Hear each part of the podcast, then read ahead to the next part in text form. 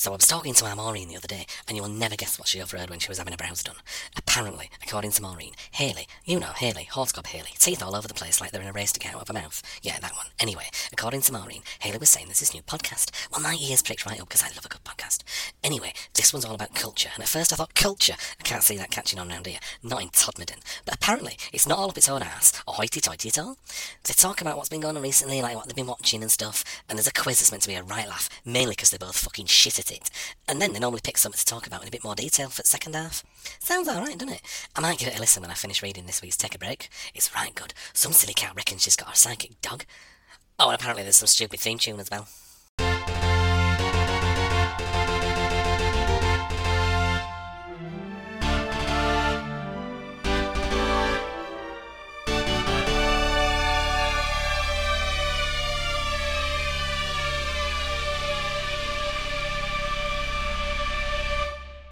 Well, I suppose at least the intro was usable this week. That was much better. Yeah, and, and it's good to hear that the the word is getting out there and, and Well, people apparently, hearing about us. So so Thank God for gossipy neighbours. yeah, Who old knew? Who knew? Horsecob Haley chatting away down the uh, down the salon. So we're going to spare you all this week. There's not an interview, and that's not through lack of trying, uh, purely because nobody's returning our emails for some reason. I can't imagine why. I don't No. really don't know. Something about public image, I think, and they don't want it shafted. Well, So what we thought we'd do is dive straight into our fan favourite. We'll just jump into a quiz. yeah, okay, I am ready. It's Dan versus Mark. It's Dan versus Mark. You ready for your quiz? Quiz me hard. Oh, quiz in my face. Uh, right, we're doing uh, taglines again. Got quiz all over the place. anyway, um, anyway, taglines again. yes. A great effort last week from of us. Um, Oh, it was phenomenal. I still Top have scores nightmares. all round. It reminded me of the first quiz we did, and it was just embarrassing. But at least you were joining me on the embarrassment this time. Oh god, yeah, yeah. So, would you like the first one? Okay, yeah, I'll go. I'll go first. Right. Always bet on dead. Oh, Oh dear. I keep looking at mine when you say yours. And I and I keep going, but that's not that. And that weird. And that's weird, isn't it? right. Always bet on dead. I, I can't ask for a clue on number one. Well, you could if you wanted. I'll have an I'll have a I'll have a, have a clue, please, but you know, don't give it away. Um, where would you place a bet? You place a bet at, at a casino, but I wouldn't necessarily say that it is casino. Uh, no, it isn't. No, but I'm not. I can't remember any casino-based films where there's moida. That's just not. Yeah, not in my wheelhouse. Oh, do you give in? Yeah, yeah. yeah. Army of the Dead. Oh, f- I've seen it. I've seen it in everything. You know that one with all the dead zombies and, and, and the casinos? The Zack Snyder. Yeah. yeah. Ah, all the dead people in casinos. Dart, right. I, yours are going to be really easy this week, I think. That's the problem with it being on Netflix. You don't see the posters out and about. That's true. That is true, actually, to be fair. Yeah. Anyway, here's your first one for episode six. Go on. The body count continues. Okay, so this has got to be a sequel. Is it? Is it one of the Halloween sequels? No, Is it one of the Saw sequels? no. Give us a clue. You're in the right genre. Friday the Thirteenth, Maybe.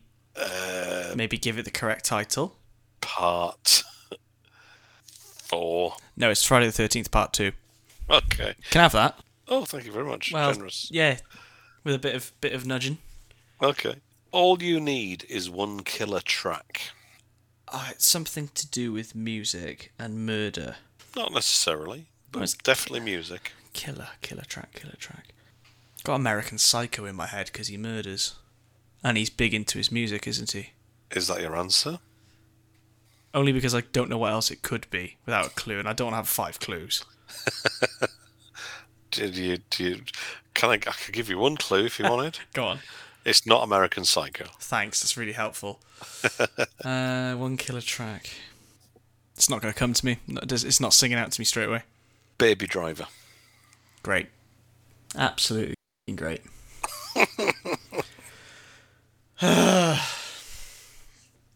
Moving on.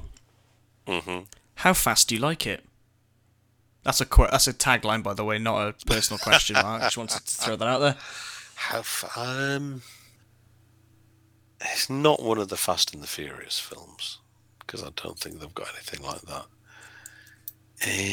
Um, God, is it an an eighties film? No, no. Okay, go on, give us a clue. It's part of a franchise. Of course. My my my clues aren't going to be particularly helpful now because I'm flagging behind. Um, how fast do you like it? Is it one of the Fast and Furious films? I can't say. That's giving it away. Either commit or we'll I move don't. on. I pass. Too fast, too furious. Oh, for. So it's not one of the Fast and Furious films then, because that one doesn't count. 'cause I it's a piece couldn't. I couldn't say. Yeah, it is. Yeah, it is. Because that's just not fair. It's a piece of shit that film. Anyway, okay. Sit back, relax, enjoy the fright. Oh dear. Oh dear. It's a horror film. Kind of. Got Fright Night in my head No. just because of fright in the title. Oh, Okay. Sit back. Enjoy the fright. Gremlins. No. Not a clue. Snakes on the plane. Oh Christ alive! One, I dislike snakes intensely. So, and I have seen it, but I would that was the tagline. Okay, I okay. thought it would have been Sam Jackson's in this film, and he's had it with these mother flipping snakes on his mother flipping plane. Right. Okay. Number three. Oh Christ. The journey continues. Oh, is that Lord of the Rings? The the two towers? Yes. Come on. Let's have number. Yes. Oh, I'm having flashbacks to the first one we ever did. Well, don't worry, because I'm not doing that well. Although I'm doing better than you. Thank you. Okay, right. It begins. Oh, is this a trick one? Oh, is it simply it's chapter one? No. Bollocks. Do you want to have another I'll, go? have, I'll have a clue, please. Well, it begins would suggest that it's the first part of a multiple part thing. But it's the what is the it that it's beginning. Mm, indeed. I mean, I got the. I It's a got recent. It's a recent film. Okay, I got it right that it was the first part because it chapter one. Yeah. So you you you kind of your logic is there. Yeah, Yeah, absolutely. but it's the what is beginning. Now, can I? Okay, what I will ask is, did it come after? Sorry. Yes. Is it the first part that came after, like Star Wars Episode One? So there was already a sequel out there, and it became a prequel. Oh no, no, no, no. It's Okay, not- so it was not- done nothing like properly, one, two, and three, or whatever. Uh, not yet. So far, there's only this one. It's that recent. Yeah. It begins. Dune. Yeah. Oh, I'll have that. Thank you very much. Yay. I'm upset you haven't haven't found my uh, three out of the three out of my five have a theme. We'll come to that at the end. Oh, okay. Okay, is your number 4 Mhm. Don't breathe. Don't look back. Don't breathe. Don't look back. Oh. Mm, I know this one, but I need a clue. Uh, big Universal Pictures action film of the nineties. Yeah. don't breathe. Don't look back. Is it part of a franchise? No, no, Okay, it's a disaster movie. sort of. Well, yeah. So something like Universal. Um, but it's not a franchise film, it's a standalone film. Correct. What disaster movies did Universal make? Um, All of them at one point. well, if yeah, is it uh, from the 90s? Yes. Go on. No, go on. You pass. Yeah. If I said Bill Paxton, Twister. yeah, Twister. Do you know, and and this is going to sound really pedantic, right? and it's no excuse for not knowing. Sounds like it, but you go on. Well, because that was a Universal and Warner Brothers Oh, give over. co-production. And Okay. I think, okay. And I think, I think if I remember, in the the the DVD I had of that was the Warner Brothers DVD, not the Universal DVD. Internationally, it was released by Universal. Oh, there we go. In So the- it's fine. In in the states, it was Warner Brothers. So, So I had the that. I had the US DVD. So that's why I've always I've always thought of it as a Warner Brothers film. But cool. Okay, good one. That was a good one. Um, is it the last one for me now? Indeed, you do. Prepare for Glory. Uh, is it a comedy? No. Oh shit. Scrap off. Balls of Fury, Blades of Glory. Um, is it? Can I have the genre, please? Um, I'd say primarily action. Comic book film as well, actually. Interesting. about it. Comic book adaptation, action, slight historical, but wouldn't it- say accurate. Ah, I was ah, thinking V for Vendetta. Okay, no, not that. Ah, I thought I had it then. I'm gonna have to pass. My brain's just not there, as you can tell. 300. Nah, n- would no. I should have asked for director. Mm, This is But you didn't. No, I didn't. I know. Regrets. Regrets. Go on then. Here's your last one. go on. so I should have led with this one. Uh, you might get this. Why did I choose this one? Okay. The Star Wars saga continues. Empire Strikes Back. Bugger. Yeah. Handed you that one. Did you could you tell my theme? Um, go through them again. What were yours Body again? count continues. The journey continues. Oh God, right. the Star okay. Wars saga continues. I was like, I could get God, that- five with continues, but it some of them were just so obvious. That's Star almost as bad as uh, including Die Hard every week. I know. I'm glad. I'm glad you got that out of your system. So now. I think I had zero in that. Uh, no, you got you got Dune. Oh, I got okay. Okay, so I got You got- one. That's you not got bad. Dune. Yeah. I can give you here a solid three out of five. Oh, three. Okay, fair enough. Give you. Friday Thirteenth, Lord of the Rings, Two Towers, and Empire Strikes Back. Fantastic. Good Okay. effort. Okay. So that's the quiz done. We do need, of course, to fit in our other regular feature, which is Has Dan seen Die Hard yet? So uh, I'm bracing myself here for shock revelations. Dan, have you seen Die Hard yet? Well, it's actually really funny you should see say that because um, I turned on Disney Plus yesterday to watch Hawkeye, Oh, yes. and there's a big banner saying the Die Hard collection on Disney Plus. yeah. Mark, ask me again. Have you seen Die Hard yet? No. Shit. Oh, I wanted to build that up so much, and I feel it worked. you sounded so excited. no, I still haven't. Right. there we are, We'll there we move. are. We'll move on. I think we're going to skip our kind of weekly catch up and, and roundup of things we've been listening to and watching, um, because I don't think there's much either of us have been doing. No. Um, what with work and other commitments, it's all been a bit hectic this week. Um, so we'll move straight into It's time for topic or topics of the week. This week, this is perfect for Mark. We're going to talk about the good old days. A bit of dare you. a bit of. no- Well, I, I'm just saying you've got far more good old days to talk about than myself. Uh, but uh, let's talk nostalgia. Mm, We've talked it's not about- what it used to be. It isn't. No, no, and it gets harder with time. Mm. It's the thing about history.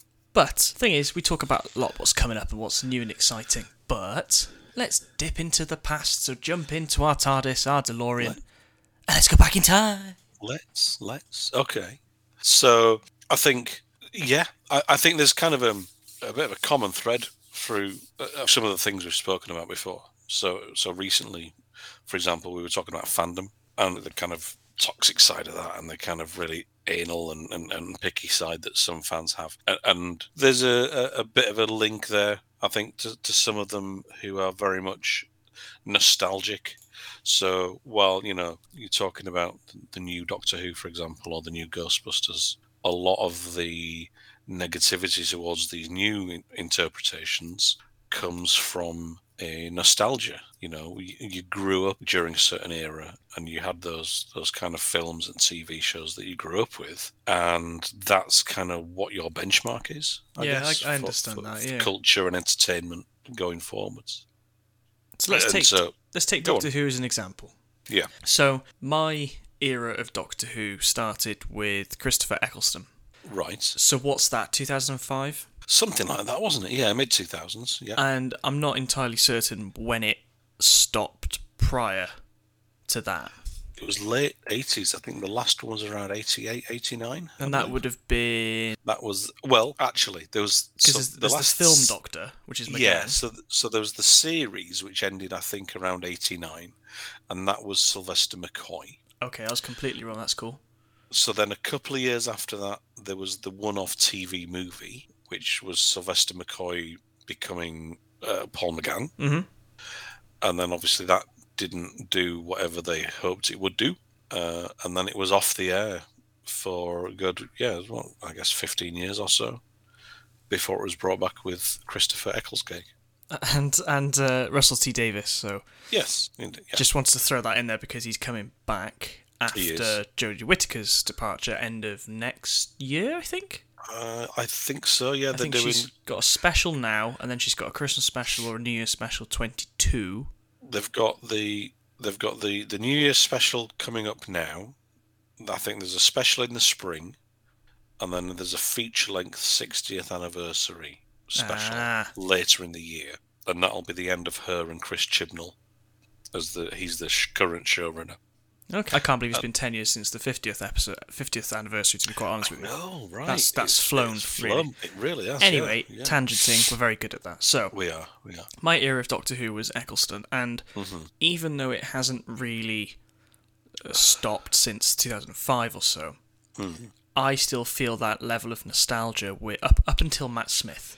Mm. So he was the third new Doctor, wasn't he?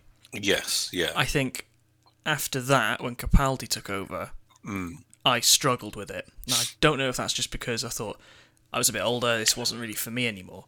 Mm. But the Eccleston years and the David Tennant years was just phenomenal in terms of what it, the show did. Yeah. And I just stopped. I, it sounds like I just stopped caring for it, you know. Mm. Mm. But I imagine this is going to go a bit, bit before my time, and you're you're going to go back even further back. Well, to be to be perfectly honest, I historically when I was younger, I was never what I would call a, a massive Doctor Who fan. Right, I was obviously aware of it, and I would watch it. I think I kind of just caught the tail end of Tom Baker's Doctor.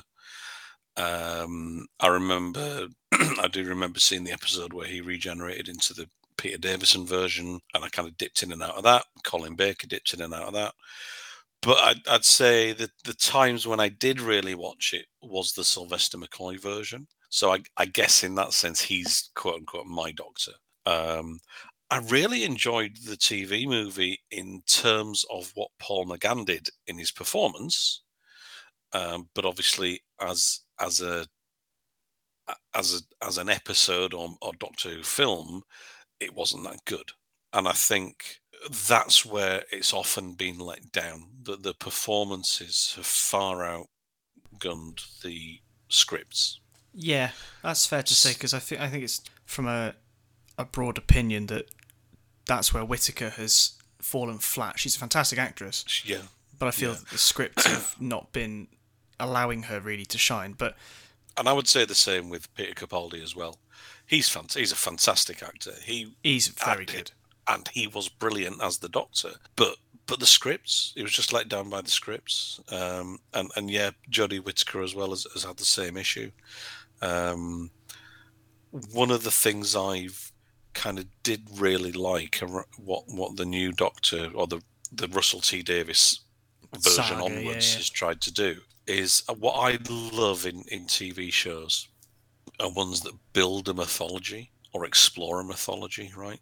So this where, where they've come in, you know, like the 50th anniversary edition was obviously Yeah, they yeah. had the, they had Tennant and Smith, and then introduced John Hurt as this missing war doctor, right? So all of a sudden it expanded the, this this element, this this previously unknown version, and then it kind of goes on to explore, you know, the Doctor, and and you see the kind of the, all of the Doctors appear at the same time at the climax and all that kind of thing. And then with the Jodie Whittaker version, they had this, I think they called it the Fugitive Doctor, Yep, yep, yep. which was another female version, which again, it just kind of, I love stuff that kind of builds the world out a little bit more.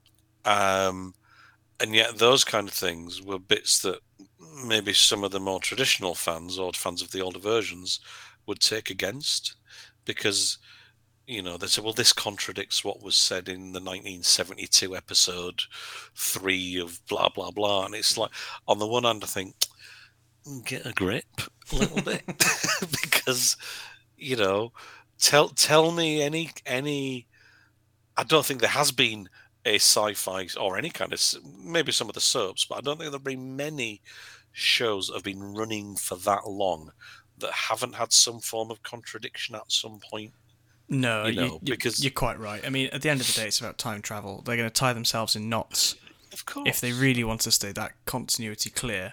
yeah But you know, it's it does keep getting brought back. It is loved the world over. It's a massive following in the US. yeah yeah But yeah, I think it's it's glory days. I'd like to call it. Mm, You know, arguably in the last decade, it was. Um, even them those are glory days. But I, th- I do think it dipped after Capaldi. Oh, Capaldi's time. It dipped.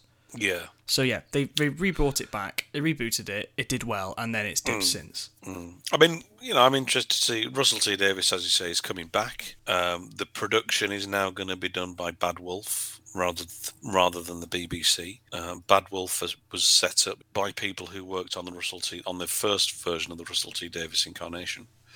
So they are, I think, it's, I think- well, it's Bad Wolf. It's named after one of the story points of his version, isn't it, as well? Yeah, you're not wrong. You're not wrong. Yeah. So it's clearly a group of people who know the show, who brought it back successfully the first time round, and at the point now where it, you can argue it, needs a bit of a kick up the arse. Certainly, be you know behind the scenes. Um, as I say, cast, casting wise, I think it's always been pretty spot on. But certainly behind the scenes, it needs a bit of a kick. What I think is interesting with Doctor Who now is that there's almost kind of two nostalgia benchmarks, right?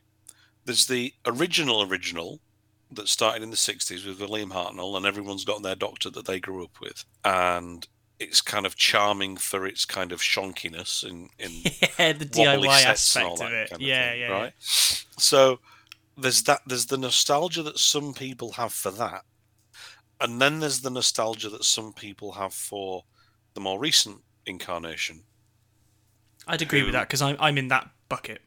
Yeah, I have no particular nostalgia for the old version, apart from, as I say, preferring the Sylvester McCoy ones.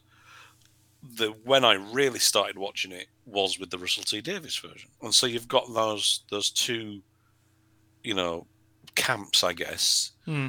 Uh, and I'm sure a lot of people are in both and like both equally. But I think there's probably, if you ask, if you were to do, you know, let's do a survey, I think you'd, you'd probably find a, a fairly definite split between people who are nostalgic for the original and who are nostalgic for the more recent version. And when Russell T Davies was announced that he was coming back, you know, joy in the streets, you know, partying and, and jumping up and down kind of thing. Uh, Um, and I don't think you could say there's many shows that have that two a nostalgia for two different so clearly defined. no, I, I, eras. you're quite right. I mean, yeah, it's something that's been running for well, fun enough, sixty years.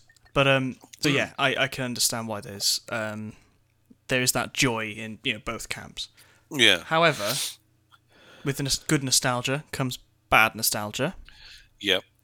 Ghostbusters, yeah, and Yeah. I'll bring in the Paul Feig version, but also the the third in the in the saga of the Ghostbusters films that's just come out. Yeah. And I the reason I put that in there is because yes, there's going to be some die-hard fans of the 1980s classics that are going to hate it.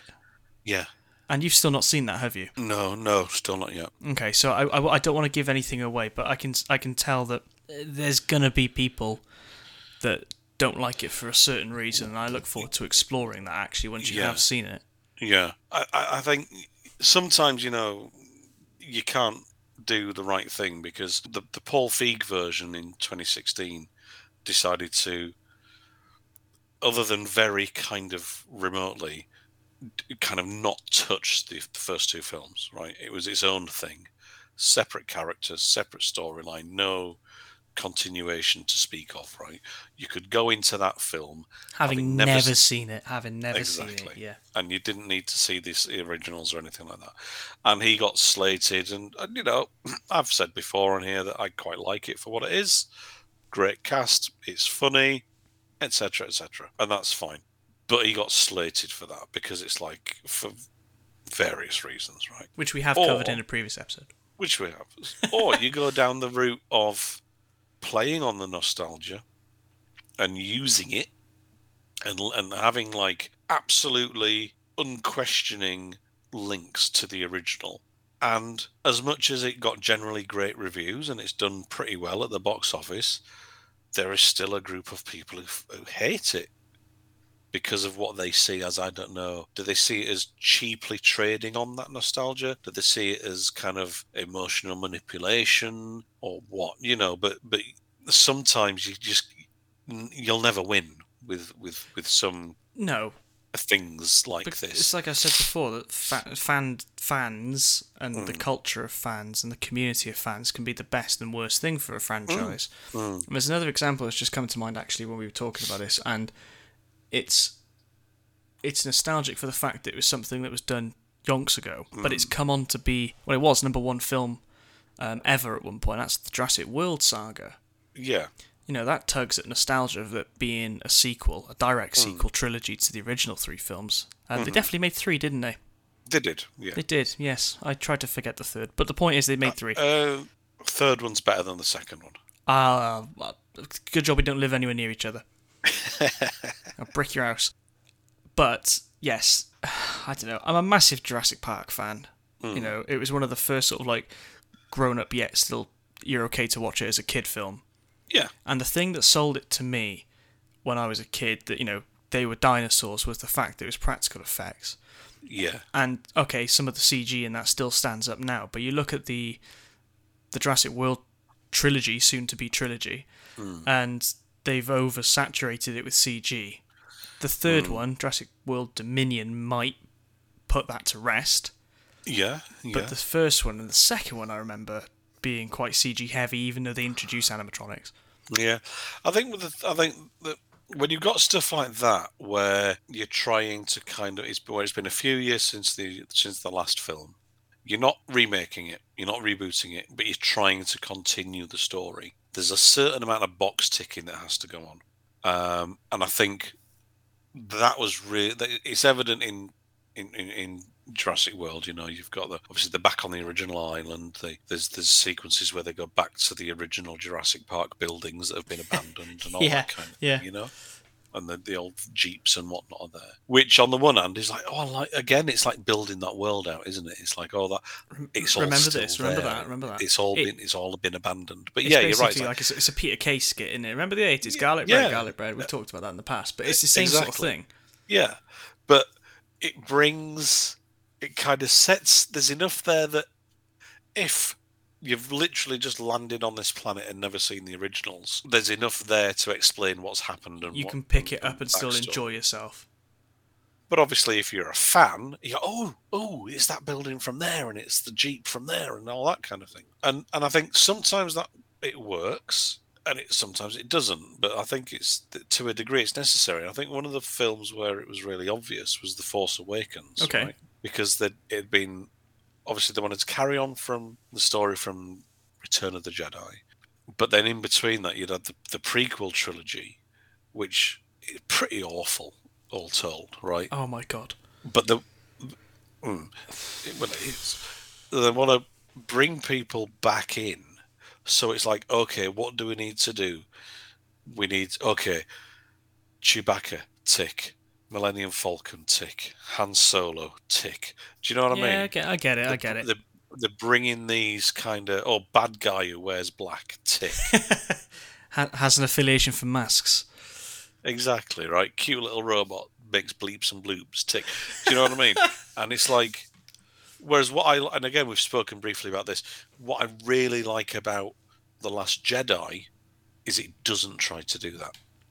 It is its, its own box film, isn't it? Like it's yeah. It's- yeah. It is absolutely its own film. It's got okay. We, we've set everything up.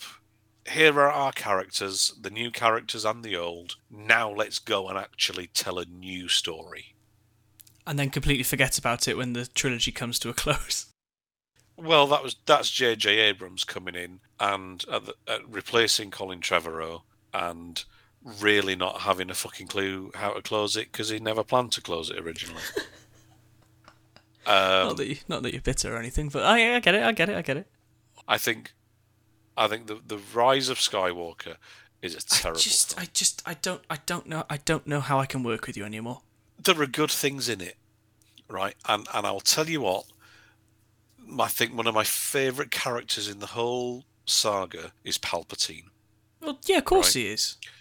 And when I, when when the kind of news was there that he was coming back, I was like, this, this could be spectacular. And I was like, this, this could be really good if they can figure out a good, logical way. There's the problem.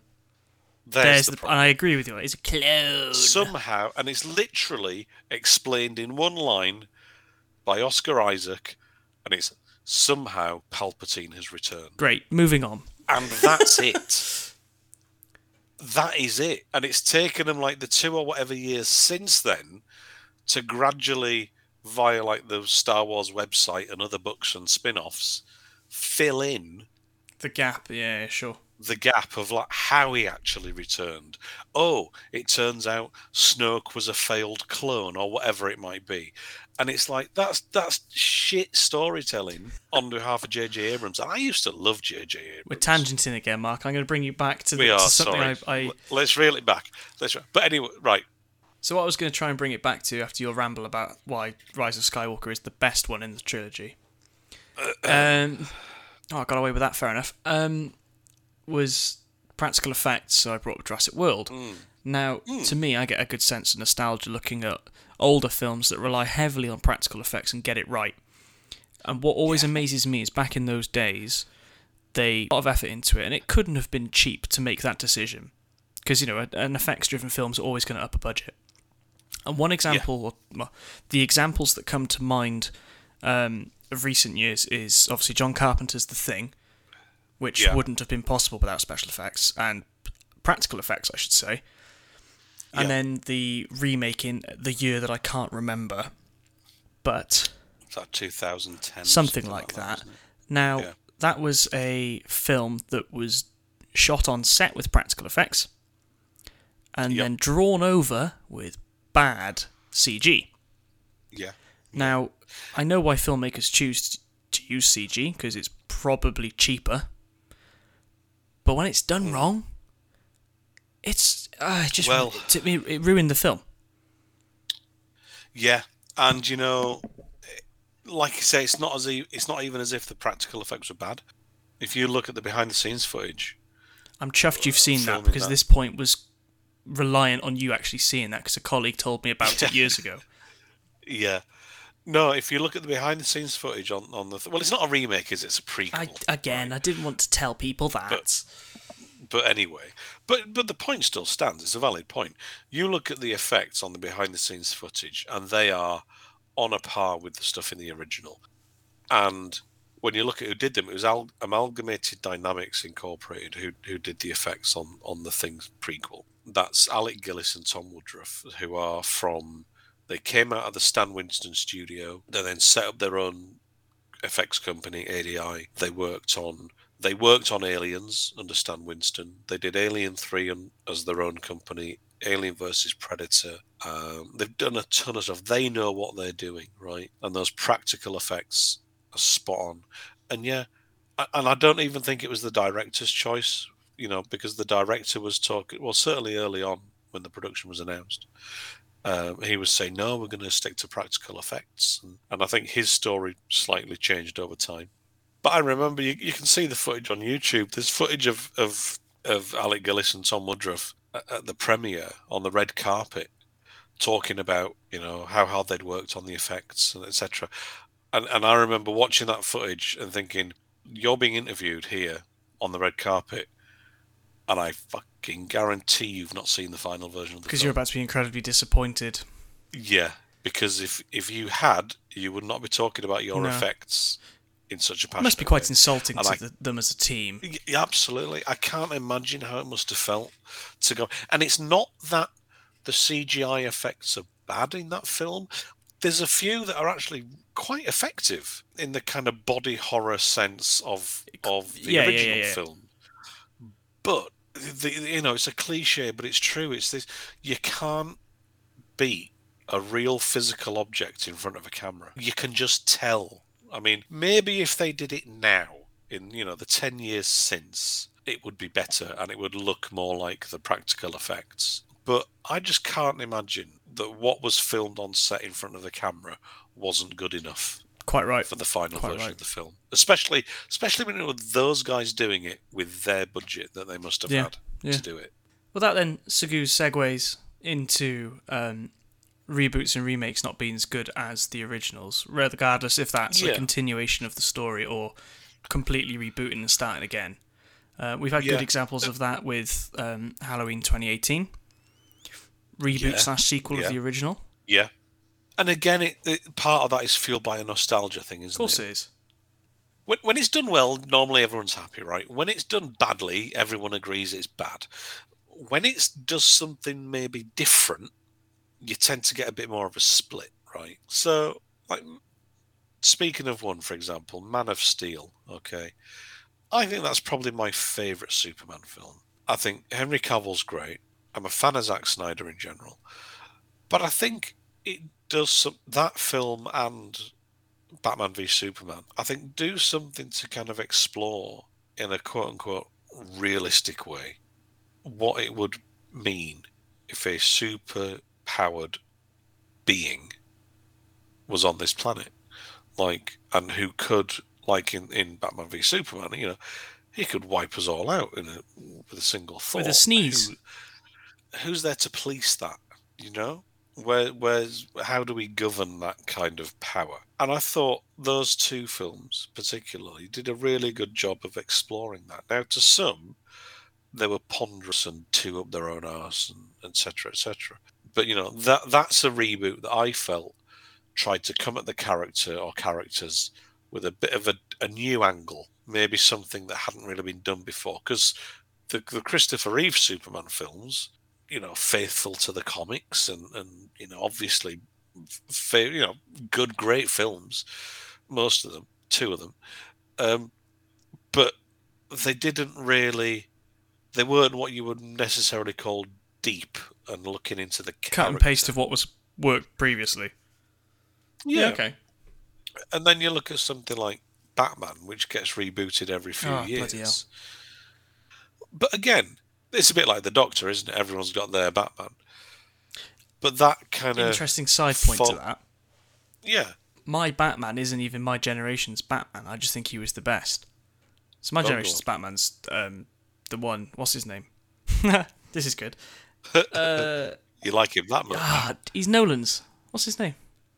Oh, uh, oh Christ! Ah, Christopher, Christian He Bale. couldn't even do it. Yeah, Christopher Christopher Bale.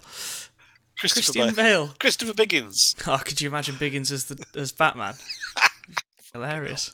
Anyway, All right, let's start that one again.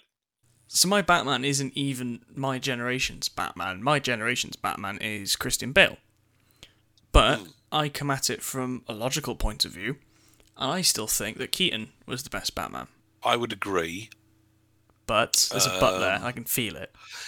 No, I, I think he still is. I think he still is. But I think Ben Affleck is a very, very close second for. And again, this is more to do with how the reboots have handled the character.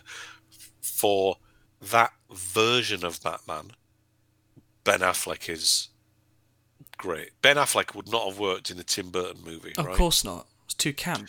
and Mike exactly right. But I think for for his version, for the version of Batman that Zack Snyder wanted, I think Ben Affleck's perfect. I think he's physically Bob on. imposing. He's older. He's you know what I mean. I'm quite looking forward to seeing Bat Pat. I really am. I am as well actually, and, and I I I was kind of a bit near at first, but seeing the I, trailers, I'm sold on it so on, far.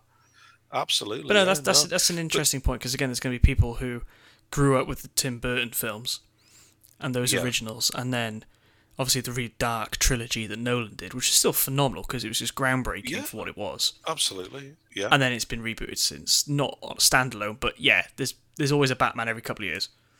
Yeah, and what'll be interesting, maybe not wishing to generalize, but what you might get this with the Robert Pattinson version is those kids, I guess, again, not to generalize, but mainly girls who maybe grew up with the Twilight films. Would go and see it out of Bat, Ordinarily. Yeah, no, I, I think that's yeah, fair to ordinarily say. wouldn't wouldn't care about a Batman film.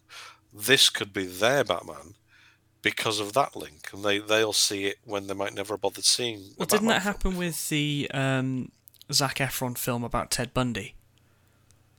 I'm I'm, I'm sure I read some, something about that. Can you imagine? Can you imagine the discipline? Oh, High School Musical's taken a bit of a dark turn. Yeah, Jesus. But but yeah, I'm sure it did. I'm sure it did. um, it probably you're probably right. But I think it's yeah. So you get these kind of a different filmmaker will come in and kind of put their own stamp on it, and they'll have an idea of, of how they want to handle the character. And obviously, Snyder took his inspiration from the Dark Knight Returns, the Frank Miller book, mhm. Uh, which obviously has a kind of a, a bit of a, a, a bust up between be- between Superman and Batman in that. Um, and and Matt Reeves is here taking his cues from Batman Year One.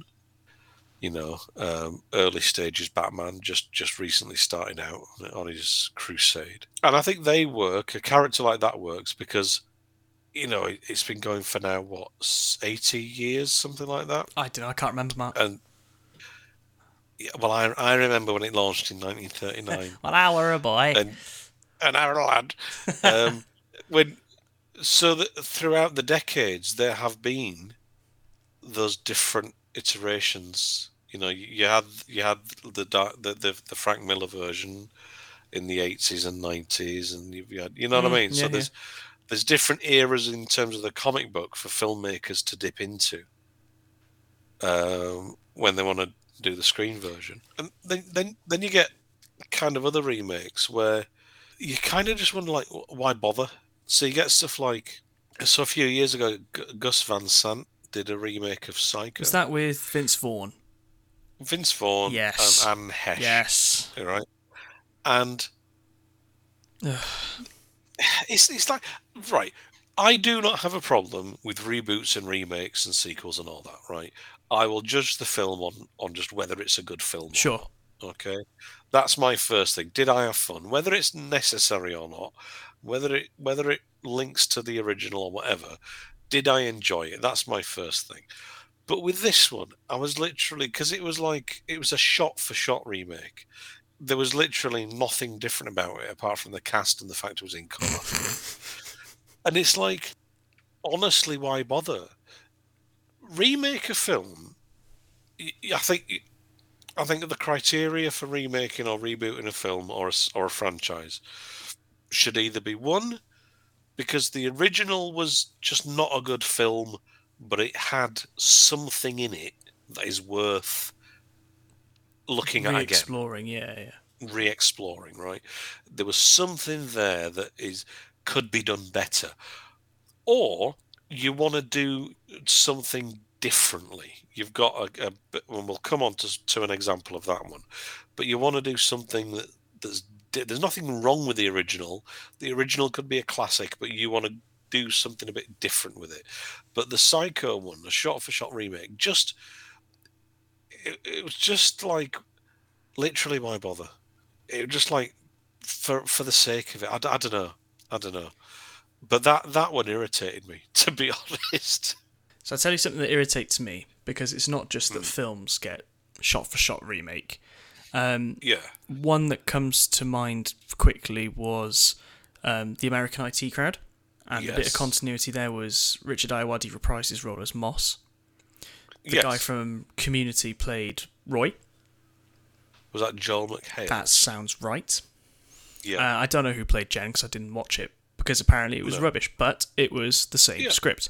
Now another TV show which was massively popular over here, went tried to take it to America, Peep Show, with Yeah. Johnny Galecki. Uh, Yeah. Can't remember the other person, but it dropped what made the UK Peep Show so clever, which was the point of view camera. Yeah. Why? What? Yeah. But that's not the one that annoys me the most.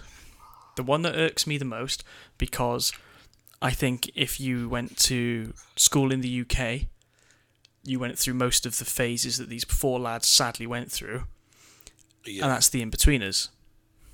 yes. Now, I remember getting really excited thinking the Inbetweeners US was coming out, thinking, oh, it's going to be like American Pie. It's going to be that kind of horribly, horribly dirty, I suppose, but funny slapstick teen comedy. Yeah. No, British script with American accents, and even like the swearing doesn't translate. Right, No, like in the. British one, the swearing's such a big part because as Brits we swear quite a lot. In America, I think it's quite quite dirty to swear. It is. Whereas Britain, it's almost like poetry. if you want to call it that, Mark, There- there's, guest. a, there's but- a there is a poetic element to and the English or the British accent swearing. calling someone a wanker. yeah, But the American exactly. one, I just I just remember it being exactly the same, even to the degree of when they went to a theme park. It, what they went one they went to Universal Studios Orlando, which I was like, oh, this is great.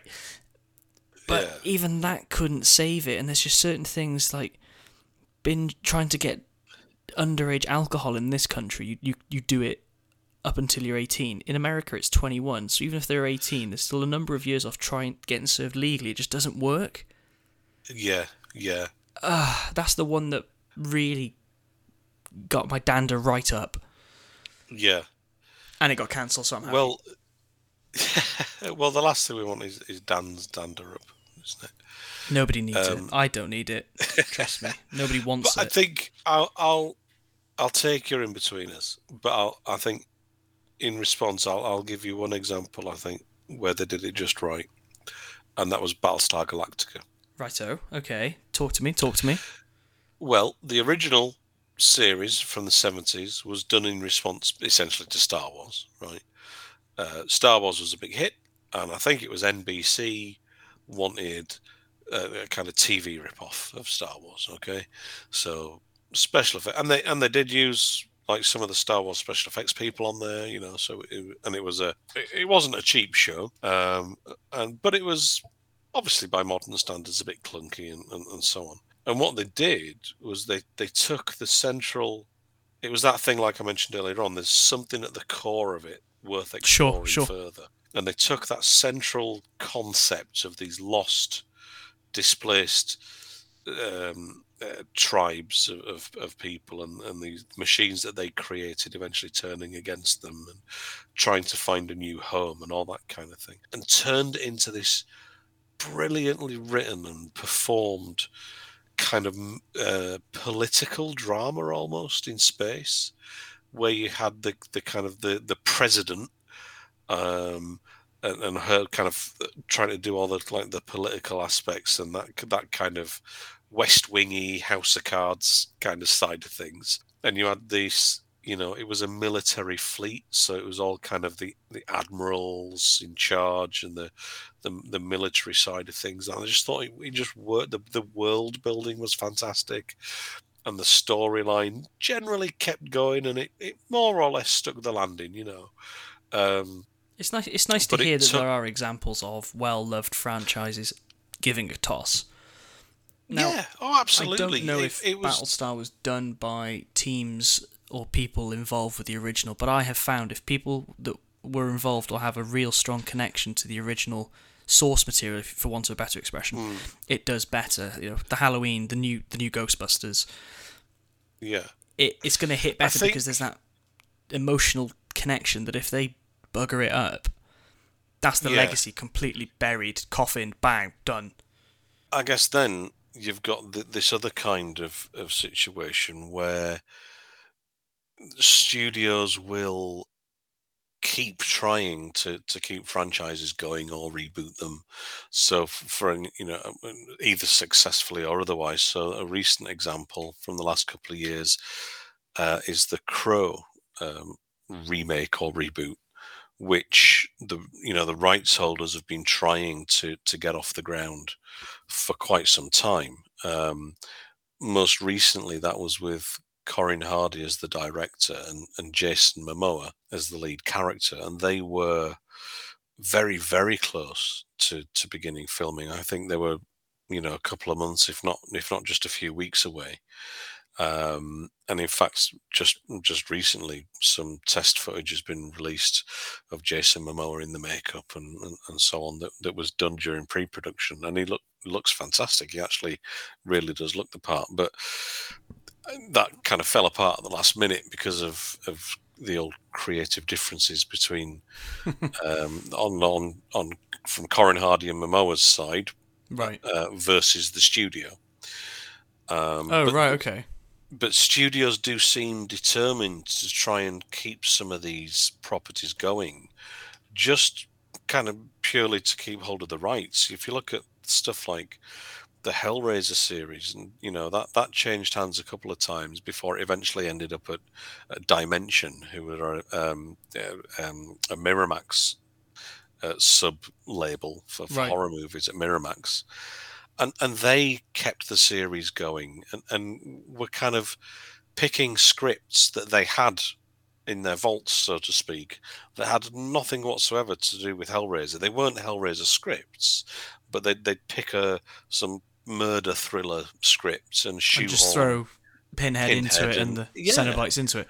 just so they could make a film every couple of years and hang on to the rights because you know it, they could spend a million churn out a cheap film make a profit on direct to video and then in another couple of years do the same thing again Because haven't they just announced a, t- uh, a Hellraiser TV show?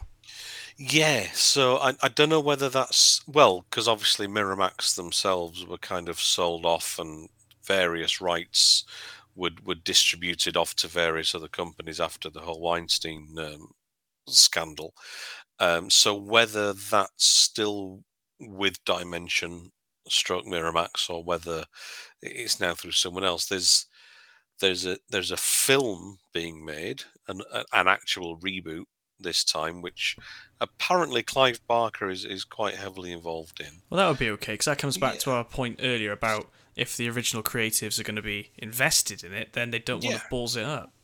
Oh, absolutely, and, and hopefully uh, the filmmakers themselves, if, if they've you know there's Clive Barker's looking over hi- their shoulder, you know they'll they'll they'll do their very best. So yeah, that there is also, as you say, a, a Hellraiser TV show as well. I think I don't think the two are related in, in any way. I think they're completely separate creative teams, stories, and, and so on. But uh, David Gordon Green, who's doing the new Halloween films he's directing the pilot and a few of the other episodes. And isn't he also doing The Exorcist?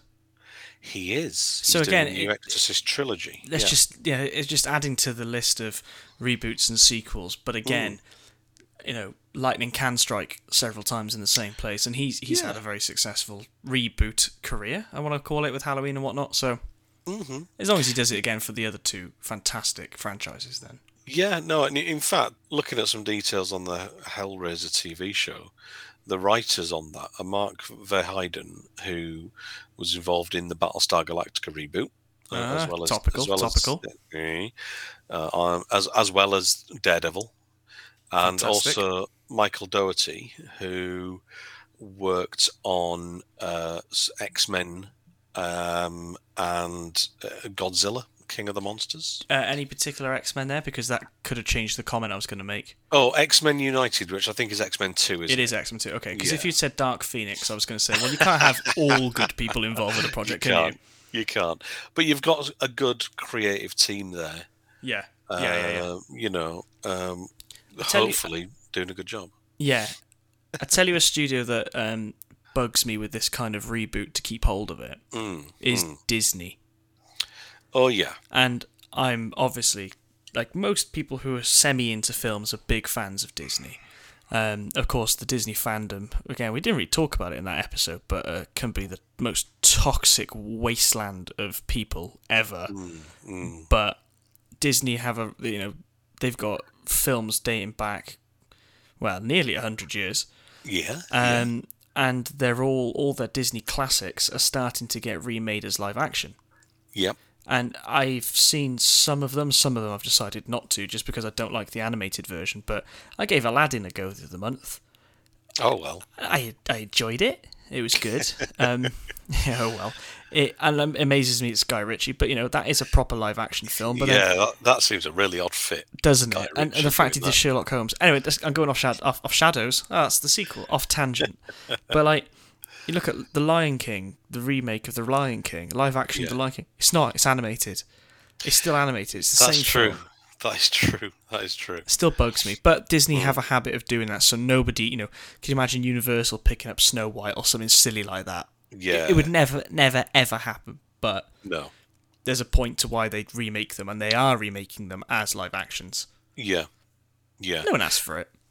No, no, but they've got this huge catalogue of titles, um, and and yeah, they they got a, they got a built-in audience. I think that that's some of the things here with with the reboots and, and remakes and things. I think I think ultimately, and again, it ties into this nostalgia, doesn't it? Ultimately, studios know that there's a built-in audience that a, a title a film title has a built-in audience who will remember the original who grew up with the original and if we if they if we come back and say okay you know we're rebooting ghostbusters hellraiser superman whatever it might be you know as much as a certain area of, of fandom or, or whatever may kind of throw a hissy fit or boycott it or complain most of the general public who aren't emotionally invested in things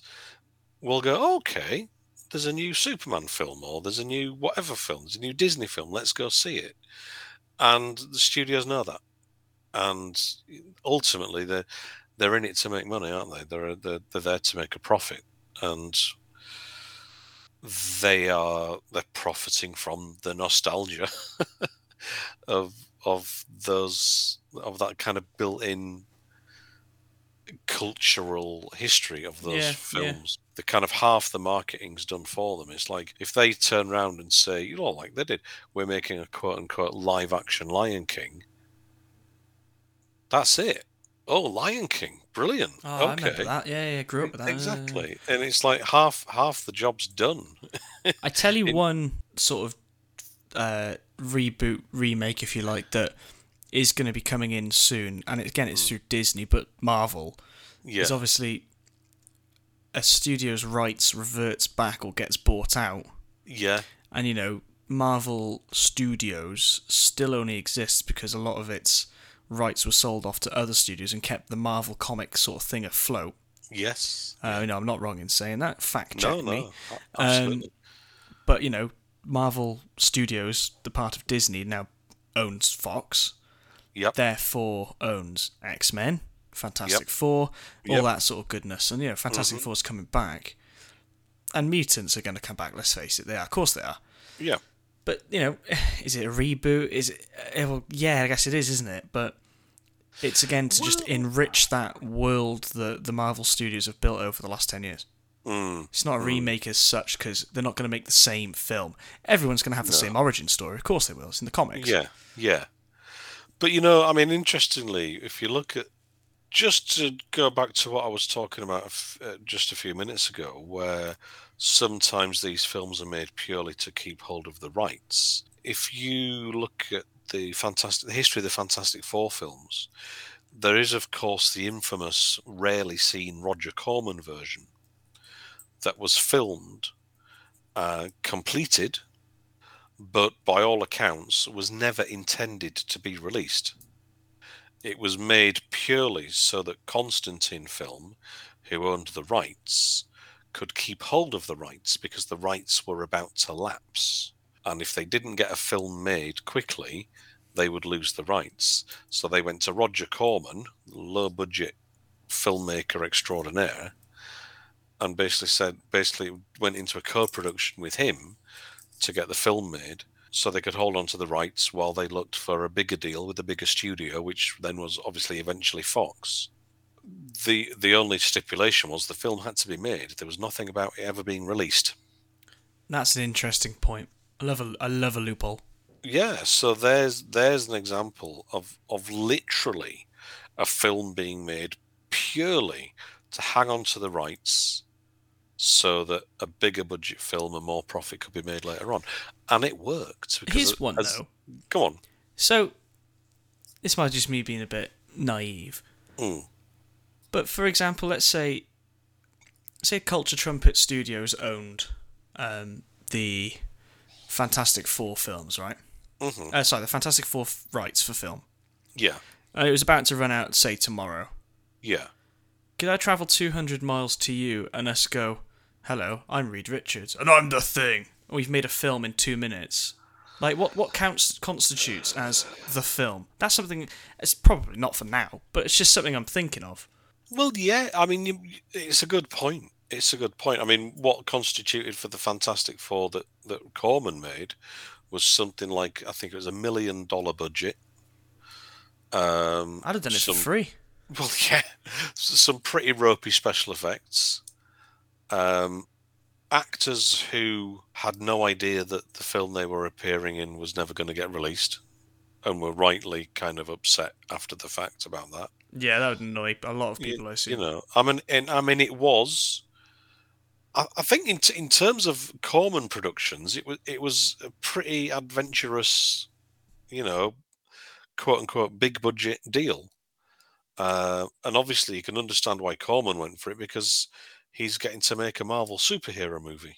So you can understand why why they did it. But I would imagine that you know any contract would would have certain stipulations. You know, it has to be feature length. It has to, you know, be, be produced by this date, etc., etc. But as I say, yeah, the film was produced, no, no one ever said it had to be released anywhere. Although you, you, can kind of get it on kind of bootleg, you know, if, if you kind of know where to, to, to find such things. There's an interesting f- documentary, I think it was on Amazon Prime, and I think it was called Doomed. And it's a feature length documentary about the whole making of that version of the film and, and what happened. I will, if if it's still there, I will stick a link in the uh, description of, of the Ah. episode. Did you realize that Roger Corman uh, directed The Little Shop of Horrors? He did indeed. Great movie. Um, and that was made because he'd finished filming the previous film ahead of schedule. They had the sets already built, and so he wanted to come up with something very quickly that they could film in a few days before the sets had to be taken down. I feel like a right knob now. It's not The Little Shop of Horrors that is the awesome film. It's a, it's a different one. Oh, oh, the original, yeah. Yeah, not Yeah, not, not- not, not the, the Hollywood music. one. no, no, no, no. Ah, Christ. But but that shows you how effective Corman is in that he would reuse sets. Um, No, I'd say it's, it, it know. shows how effective and how stupid the public are. Because if I fell for it then looking at the website, imagine that on a on a vast scale. well, potentially, yeah, potentially. Ah, Christ. Nostalgia it ain't what it used to be. No, that's It's wrong. not, is it? No, yes, maybe. I don't know. Do we love it? Do we not? I don't know. What are your thoughts? Should they remake films? I, personally, I mean, yeah, personally, I don't have an issue with remakes and reboots. i- In the I, I lot- don't on a, a on a whole. You know, you know, I think, look, if I think, you know, if if you've got something new to say around the same subject, by all means, have a go and say it. If the original film was was rubbish and you think you can do a better job, by all means, have a go. If the original's a classic and, and you want to kind of keep that going, you know, ultimately, the originals are not going anywhere, right? Just because someone makes a new Ghostbusters film, It's, it's, not, not, going like they take away that the original was, you know, it's Yeah, not no- no slam one's the gonna- original. no one's going to come into your house and and, and steal your copies of the first films. do Well, I you don't know. So I think I think people, I understand why people get a bit funny about remakes and so on, but It's not doing same any harm, really, is it? no, not really. If you're not interested, don't watch it. Watch the originals. Be happy. that- uh, be happy. That's fine. Exactly. Exactly. Well, that about wraps this episode. Episode five, Episode six. episode six. that I'm was a- smooth. I was. I thought. I mean, I think that was flawless. To be quite honest, That was great. Any feedback? We're gonna keep plugging this bit. Um, we have an email. There is uh, Twitter. Um, just shout at us if you don't like it, we'll bin it. But yeah, still going. It's all good. Got good ideas coming up for some future episodes. So something that we we were talking about today. Uh, maybe turn a bit more towards music for an episode. That's kind of my background. Um, so that could be quite fun. So Yeah, a bit more, bit more culture after all. Uh, we have kind of focused mainly on I'm films, sick of films. so let's. Yeah, I think we'll we'll we'll, we'll start to widen out a little bit. Uh, ooh, misses. Um, I didn't even and- think. But you know, there's a good some good movies coming out soon, so maybe we'll, we could spend a whole episode just dissecting uh, Far From Home. No, what's it called? Dissecting No Way Home. yeah, Um, yeah. And maybe in January there'll be an episode. Why was the Matrix rebooted? You never know. A follow up, a sequel episode. How meta is that? Oh Christ alive! but yeah, thanks for listening. Uh, next time. Yeah. See you later. Bye. Bye.